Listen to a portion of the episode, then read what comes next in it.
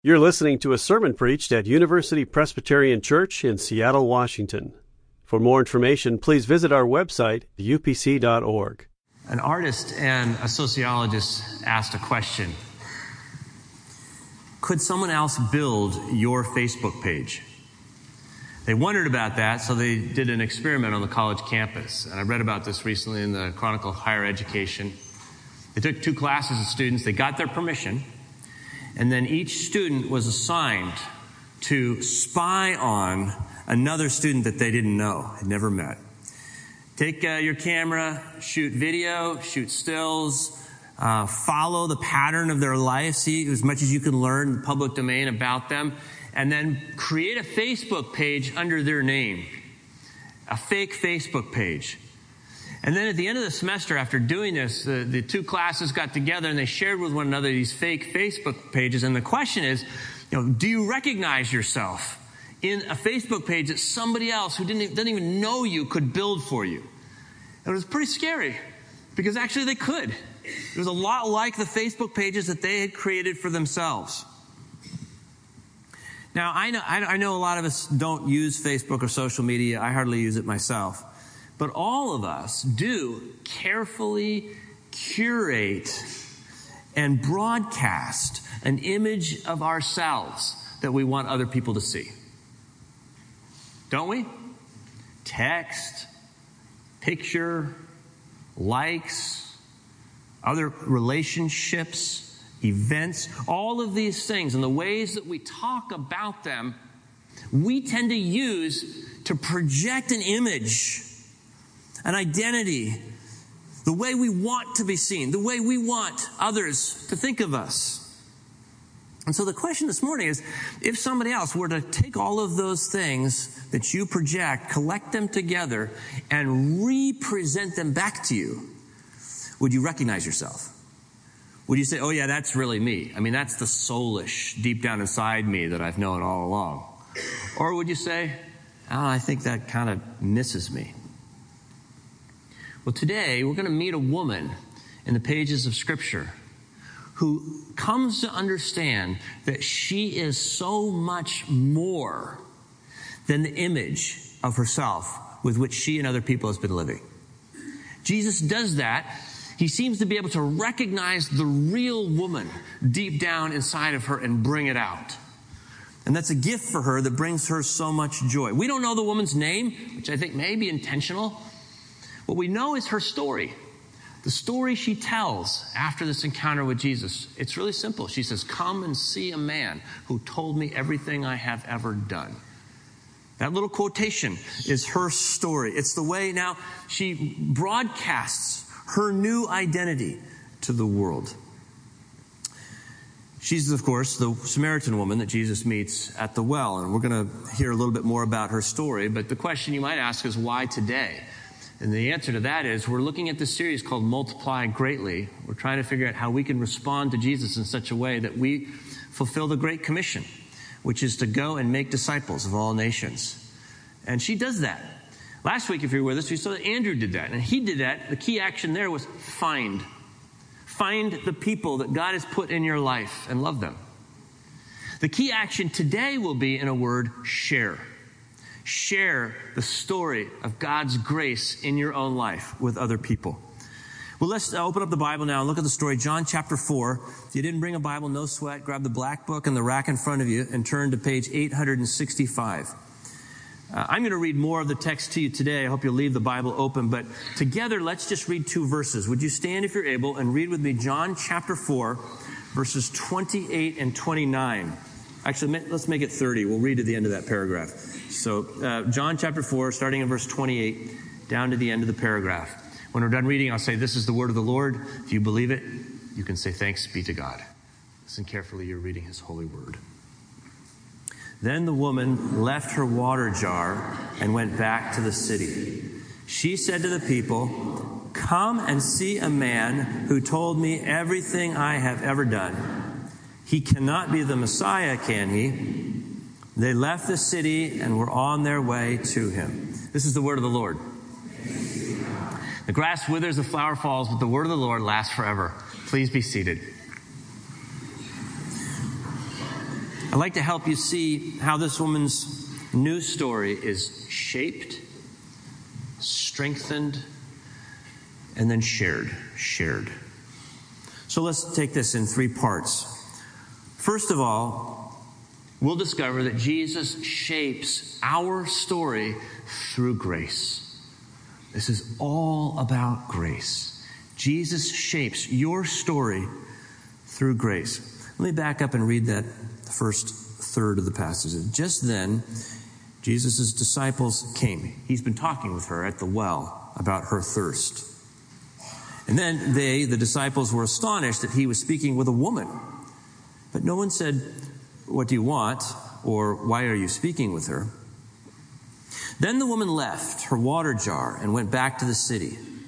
She said to the people, Come and see a man who told me everything I have ever done. He cannot be the Messiah, can he? They left the city, that is, the Samaritans left the city and were on their way to him. In other words, they're coming towards the well now. So she has a story, a new story, one that's been shaped by grace. And this is her story. He told me everything I ever did. Now, it seems to me as I read this, it's a little bit of a stretcher, wouldn't you say? I, I, I didn't hear Jesus tell her everything that she's ever done. What does she mean by that? I think what she means by that is it feels like Jesus told her everything she has ever done. Why does it feel that way? Because she's at that well under the noonday heat to avoid all the other women of the town because she's uncomfortable within her own social network because she's living with shame. That's her emotional condition at the well shame. Jesus is aware of that. He surfaces that by saying to her, Would you go get your husband? And she said, I don't have a husband. And he said, You're right, because you've had five men, and the guy you're living with right now is not your man. Now, he doesn't say that to accuse her. He, he says that to draw her out of the shadow of her shame and welcome her into the bright light of his grace. That's why he's there. When, when she says, I met a man who told me everything I've ever done, there's a smile on her face. This is the most joyful person in the whole Gospel of John at this point. She's said, I can't believe it. He told me everything, everything I've done. Now, the fact is, he just told her the one thing that had become central to her identity. That's the key. And it felt like, because he told her the one thing that she had been hiding from everybody else, he told her the one thing that defined who she was. And he loves her anyways. She was captive to her past. And guilt, if not dealt with well, will do the same for you. Everything I ever did. Think about what you've done. What is guilt? Guilt is saying to yourself, I've done bad. And you know what? We've all got that. The problem is we don't know what to do with our guilt. It turns quickly into shame. You know what shame is? Shame is when we say, I am bad. Shame is when what you've done becomes an identity. And you start compensating for that shame deep down inside by hiding and by broadcasting stuff that you hope will impress other people to kind of keep the look over here. It's a sleight of hand. Look over here. I want you to see what I see in me. I want you to see something better. And it's exhausting, and she's been doing that all of her life, and all she can do now is just kind of avoid people. But Jesus accepts her. He forgives her. That's what God has come to do, Jesus, to offer you forgiveness. This is the good news of the gospel. You are forgiven. You're forgiven. You will not be held accountable for what you have done. You will be embraced not in terms of your past. You will be embraced in terms of God's love for you in Jesus Christ and what Jesus has done. I don't think they ask you questions when you come to the quote unquote pearly gates, but I can promise you one question they're not going to ask you is, well, what did you do or not do? That's not what happens. And if we need to have that hope in heaven, we need to live with that hope today. We need it at the well, just as she needs it at the well under the hot sun of the midday. And this is the good news. Jesus, he's trying to reshape her story, her way of understanding herself, deep down inside the fiber of her soul by introducing her to his grace, embracing her in his grace. And now all of a sudden, she can see herself, not in terms of what she does or doesn't do or promises to do, but in terms of who she really is a, a human being loved by God forgiven by God. He doesn't love your image, He doesn't love your projections, He loves the real you. And grace helps you get to the real you. Jesus shapes our story with grace. Now, let's continue on. We're going to see how grace starts to strengthen in our lives. Second section here continues at verse 31. Meanwhile, the disciples were urging him. By the way, the meanwhile of verse 31 points us back to 30. John's just given us an image of Samaritans coming out of the city towards the well. Meanwhile, there's a conversation with the disciples. The disciples were urging him, Rabbi, eat something. But Jesus said to them, I have food to eat that you do not know about. So the disciples said to one another, Surely no one has brought him something to eat, have they? Jesus said to them, My food is to do the will of him who sent me and to complete his work. Do you not say, Four months more, then comes the harvest? But I tell you, look around you and see how the fields are ripe for harvest. By the way, look around you. Literally, Jesus says, Lift up your eyes. Lift up your eyes. Start looking around. The reaper is already receiving wages and is gathering fruit for eternal life so that the sower and the reaper may rejoice together. For here the saying holds true one sows and another reaps. He's starting to call in rich uh, prophetic uh, imagery from the Old Testament. I sent you to reap that for which you did not labor. Others have labored, and you have entered into their labor. Jesus is saying, I want you to pay attention to what's in your hands right now. And what's in their hands? Bread.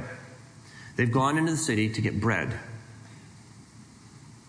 and they brought it to Jesus. And Jesus says, Wheat, this is not about wheat right now. I want you to lift up your eyes. This is about people. Just as the woman had been confused as to the meaning of the water, now the disciples, the men, are confused as to the meaning of the bread. This woman goes into the city to find people, but Jesus' disciples go into the city to find bread. They go into the city to become consumers. Interesting thing about the modern era. Facebook tells us uh, that not only do we all love to consume stories, but we're all broadcasters of stories. These guys go into the city with their own needs in mind, thinking of themselves and what they needed to consume. And Jesus said, Would you lift, look, lift up your eyes? I am here. I don't want lunch out of that city. I want people out of that city. This is about community. So if the first point here is that Jesus shapes our story with grace, the second is that Jesus strengthens our story of grace in community. It's about the people. Let me help you see this even more clearly. If you'll just bear with me for a moment, I want to give you some Old Testament background because the men are missing what perhaps a woman might be able to see better, and that is that this scene at the well is a betrothal scene. Have you ever noticed when you read the Old Testament, there are certain scenes that repeat themselves with different characters? Have you ever noticed that a husband meeting a woman at a, uh, meeting his wife at a well is one of those scenes? It is. It keeps coming up in the Old Testament. For example, in Genesis chapter 24, Abraham sends a servant to a foreign country and a well, and there that servant finds a wife for Abraham's son, first child of the new covenant community, Isaac, gets a wife at a well named Rebecca. Fast forward, Genesis 29, next generation. Jacob meets a well, a wife, um, at a well named Rachel. Fast forward again, in the Exodus. Moses meets a wife at a well named Zipporah. So, what's happening here? This rhythm is a form. It's a way that the biblical storytellers tend to tell the story. Here, Robert Alter is a professor, great professor of Hebrew studies at Berkeley. And he says that it, what God seems to be doing is inspiring narrators who, at certain, quote, critical junctures in the development of God's com- covenant community, meet a spouse at a well. And the form of these encounters, uh, in the way that the biblical writers tell it, has five elements to it. And I won't give you in detail, but just so you, recognize them. The first one is they're in a foreign land. The second one is that there's a virgin or a marriageable uh, girl at a well. The third is the drawing of water. The fourth is a rush home to the family. And the fifth is an invitation of this man to come and marry uh, the daughter. Those five elements, by the way, they're all present right here in this encounter that Jesus has, all five of them. And Alter says what you want to watch for is, is what changes what's different about each particular incident in this form. This is, John seems to be telling us, a critical juncture in the story of God's covenant community right here in this moment. And if that's the case, what's different about this story? Well, we don't exactly have a virgin at the well. We don't exactly have a woman who is inexperienced, quote unquote. Neither do we have a woman who is Jewish. This woman is marveling. Can't believe you're talking to me. First of all, I'm female. Second of all, I'm a Samaritan. Third of all, the story about me in the city is I'm an immoral. And so, what is John saying? He's presenting Jesus as the bridegroom of heaven who has found for himself a wife at a well who's a sinner. God himself has come to betroth himself in Jesus Christ to sinners. This is a new kind of community all the way, altogether. By the way, if you don't trust me on that, go back and look and see what Jesus does in chapter 2, where he turns water into wine at a wedding.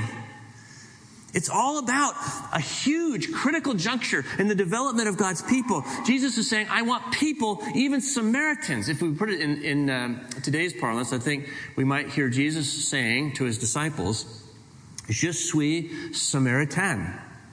I am a Samaritan. I've come. The Father's will is for me to come and rescue people just like this and draw into this new community of people of every nation, of people of every moral character, but of people who experience my grace and put me at the center of their lives. So, what I want to suggest is that our experience of grace resonates when we connect in this new covenant community that scriptures call the church. It's in an experience of a faith community that we actually grow in our understanding of what grace is, and we become more and more convinced. You help me become more and more convinced that grace is for me too. And it happens in community. That's why it's so important that you get in a small group this Lent.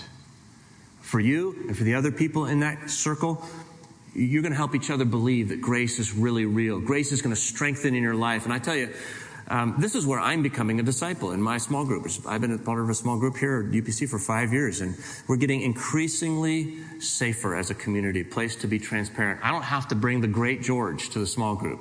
I don't have to try to impress people with the images that I think they expect of me or that I want them to hold of me. I'm able to take off the veil and say, This is who I really am, and I experience them loving me just the same. And man, that's good. Jesus strengthens our story of grace. He gets us past the images in community. Lift up your eyes. By the way, as Jesus is saying this, the disciples are looking behind Jesus. They're listening to him. They're trying to pay attention to him. But what they see is dozens or more of Samaritans coming out of this city. This is the new community coming towards them. This woman is the matriarch. The Samaritan woman is the matriarch and model of the church. Three, Jesus multiplies our story as we share it in the city. Let's read this third section. Verse 39.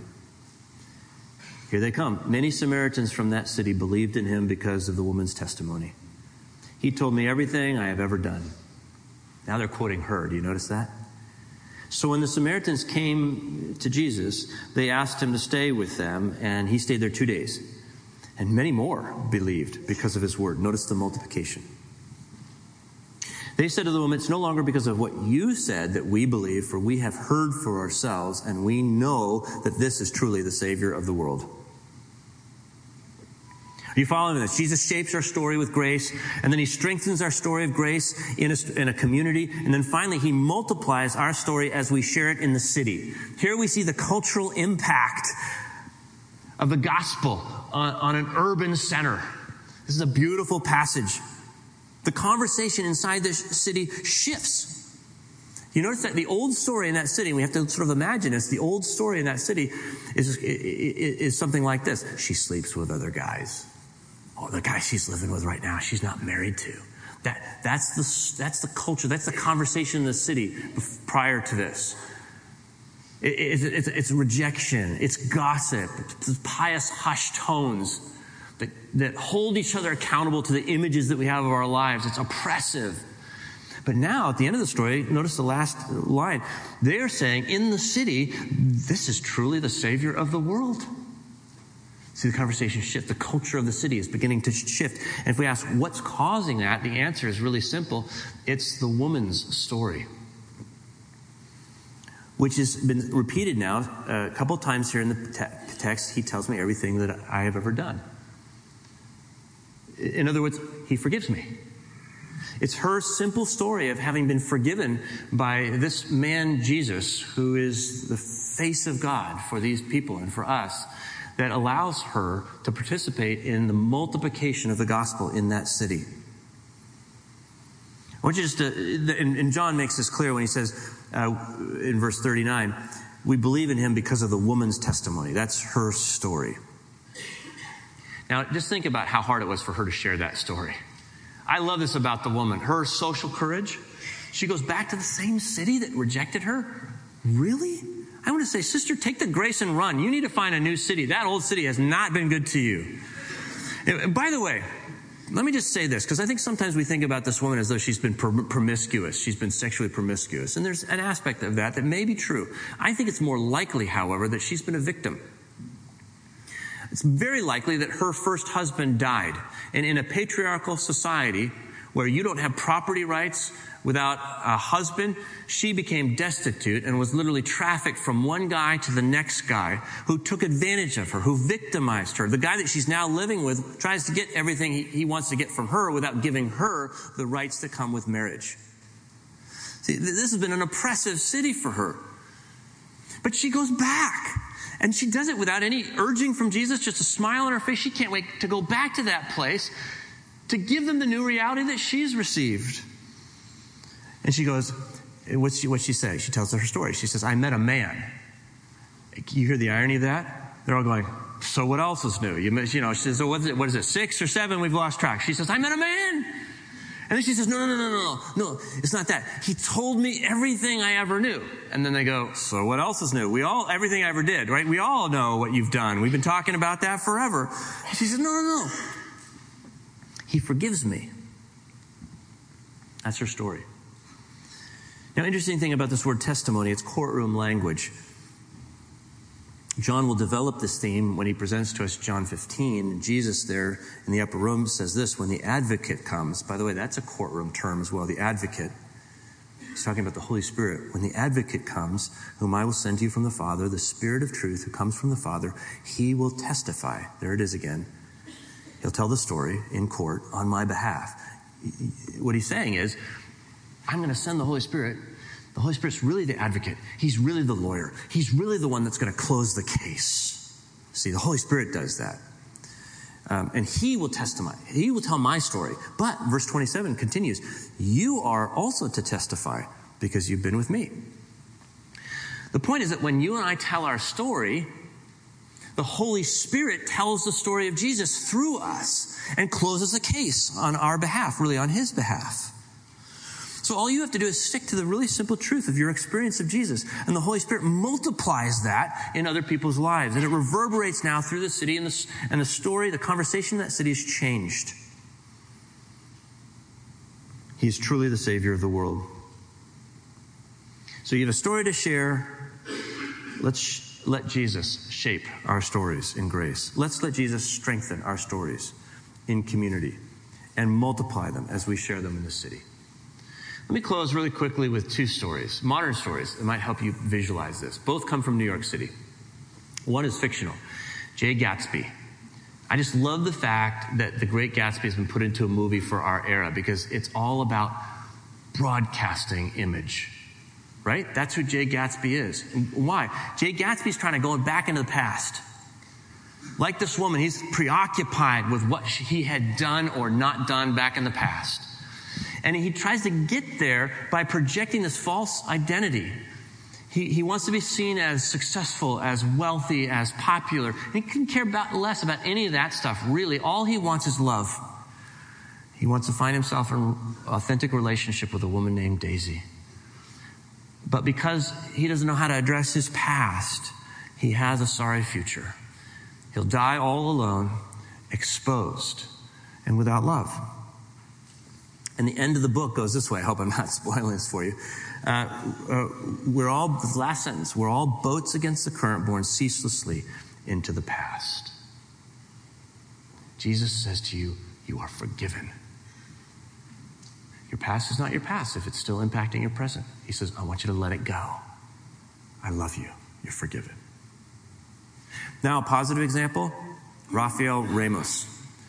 Rafael Ramos is one of the two police officers that was shot brutally in their police car about a month ago in Brooklyn. What you need to know about Rafael Ramos is he understands the grace of Jesus. That was at the center of who he was. In fact, the very next day, he would have been certified as a chaplain in New York City had he lived. The next day.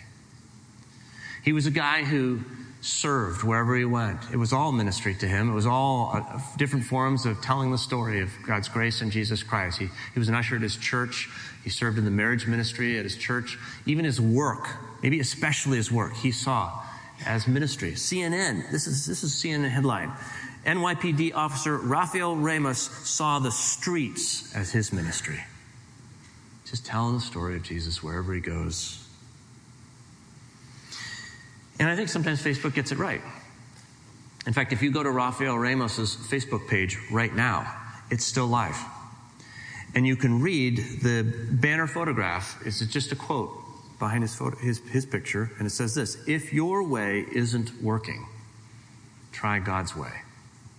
That's the story he's trying to tell. Let's pray. Lord Jesus Christ, Forgive us for the ways in which we try to understand ourselves without your grace. Convince us that there is no life in that for us. We pray. We want to open our minds and our hearts to the full depth and riches of your love and your grace that says, I love you no matter what you do, and I couldn't love you any more, and I couldn't love you any less. We pray that we would be a community deeply impregnated by that good news. And that we would go out in the city of Seattle sharing our simple stories in a way that changes the conversation in our own time, in our own place. And we pray that you'll get the credit. All the glory will go to you. Pray it in Christ's name. Amen. For more UPC audio or to find out about service times, visit us at upc.org. All online audio is available on CD and cassette. To order copies of sermons and classes, please visit upc.org/audio, email audio at upc.org, or call 206 524 7301 extension 117.